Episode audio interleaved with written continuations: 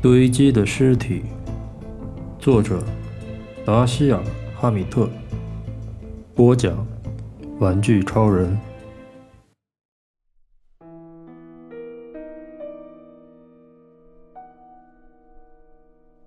蒙哥马利旅馆的侦探从旅馆老板那儿拿了些货物，作为他最后一个星期的报酬，因为他酒后在休息室里睡着而被解雇了。那时我刚好是大陆侦探事务所旧金山分局唯一一个没有工作可做的侦探，于是，在旅馆还没有找到固定侦探的这三天，我就临时揽下了这个工作。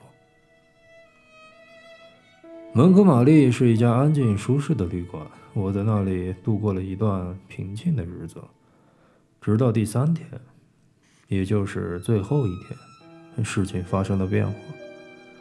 那天下午，我下楼后，在休息室碰到了助理 Stacy，，他正在找我。哎，刚才服务员打电话说九零六房间好像出事儿了。然后我们一起上楼去了那个房间，门是开着的。服务员在房间的中间睁大了眼睛，盯着衣橱。从衣橱下面可以看到有一只脚，可能正穿过地板走向我们，是一条蛇形的血带。我走过去，试着开门，门没锁。我打开了门，一个人慢慢的、硬邦邦的打到了我的手臂。他背对着我，他的外套后面有一条长六英尺的裂缝，外套是又湿又黏。那不完全是一个意外，地板上的血已经告诉了我这里发生了一些事。跟在他后面的另一具尸体正对着我。那是一张扭曲的黑乎乎的脸。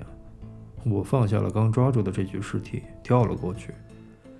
正当我要过去的时候，第三具尸体从这两具的后面滚了出来。服务员晕倒了，我的身后传来了尖叫和重击声。我感到自己从没有如此的镇定。我不是一个敏感的人，虽然之前见过许多恐怖的画面。但是几个星期后，我看到从衣橱里出来了三个死人，堆在我的脚边他们就那样一个一个慢慢的出来，几乎是从容不迫的处于这个跟着头走的可怕游戏里。看到他们，我不禁怀疑，他们是不是真的死了？他们掉下来躺着的地方，都蕴藏着一种可怕的死气。我转向斯黛西。他已经吓得脸色苍白，紧紧地靠着那张同床的床架，让他快去叫医生和警察。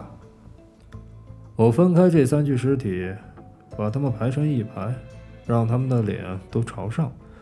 接着，我匆匆地扫视了一下房间，一顶软帽刚好适合其中的一具死尸的，放在乱七八糟的床中央。房间的钥匙还在门锁里挂着。房间里没有血迹，除了从衣橱流出来的，也没有任何打斗的痕迹。浴室的门是开着的，浴缸底部有一个破碎的松子酒瓶。根据气味浓度和浴缸的湿度判断，当酒瓶打碎的时候，瓶里的酒是满的。在浴室的另一个角落里，我发现了一只小威士忌酒杯，还有一只在浴缸下面。这两只酒杯是干净的，都没有用过。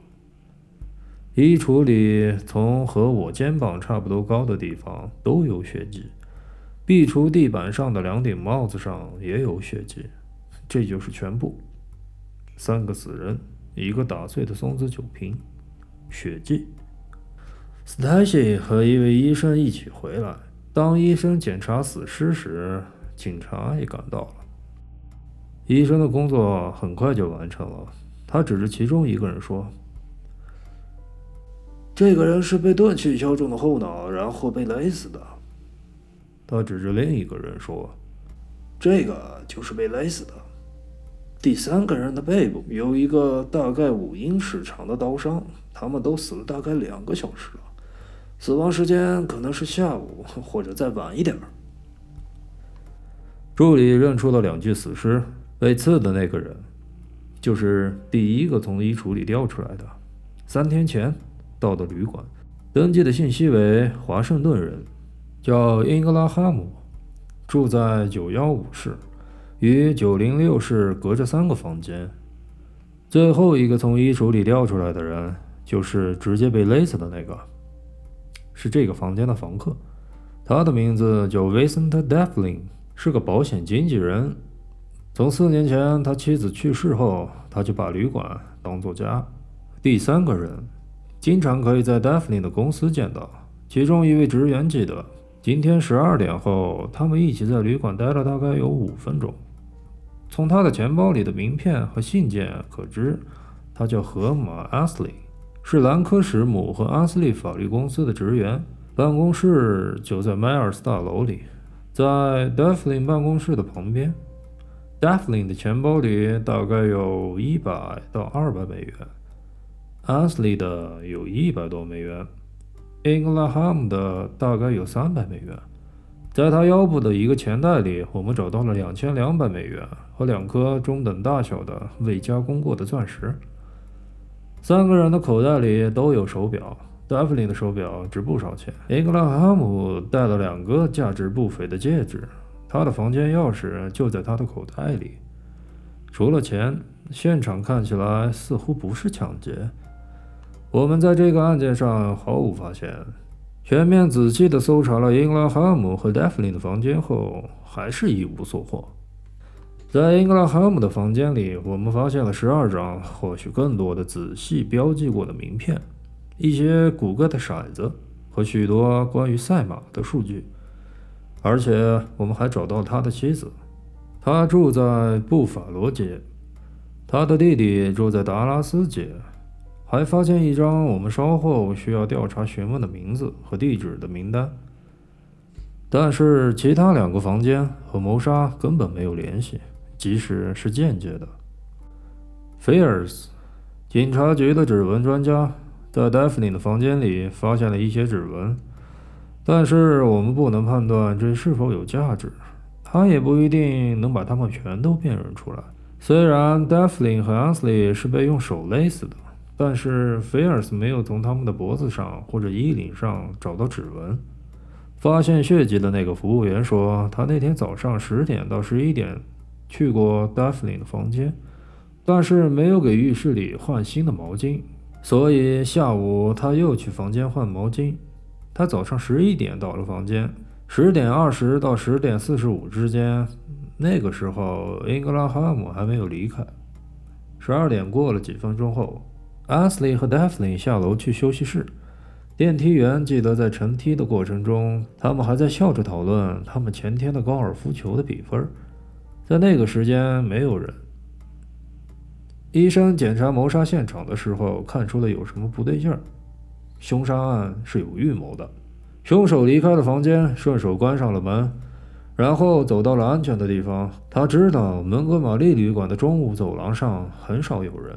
旅馆里的员工从没看到过英格拉哈姆和戴芙琳在一起，没有任何迹象表明他们俩认识。英格拉哈姆习惯在房间里待到中午才出去，直到午夜才回来，没有人知道他的事儿。在迈尔斯大楼里，我们，嗯，就是 Mardy 奥哈拉，警察局谋杀细节犯罪科的乔治主。和我对阿斯利的搭档和戴芙琳的职员进行了询问。戴芙琳和阿斯利看起来都是过着平淡生活的普通人，生活中既没有污点，也没有怪癖。阿斯利结婚了，有两个孩子，住在大湖街。他和戴芙琳两个人偶尔和亲戚朋友聚一聚，或是去乡下。目前，据我们所知，他们的生活都很规矩。今天他们离开办公室，一起去吃午餐。后来想去戴芙琳的房间喝杯松子酒。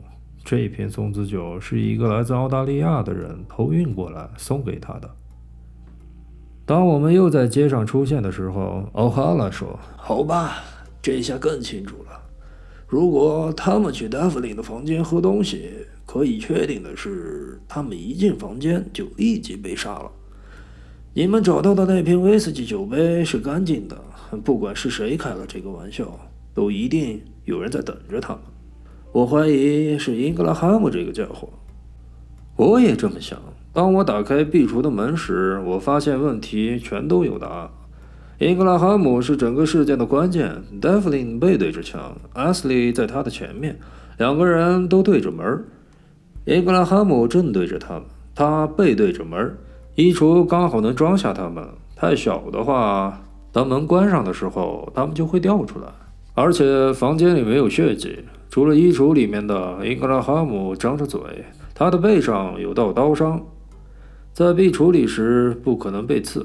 或者他是在别处受伤流了血。当他被刀刺伤时，他正站在另一个人旁边。不管是谁在背后刺伤了他，也不可能这么快就关上了门。那么他为什么会站在这儿呢？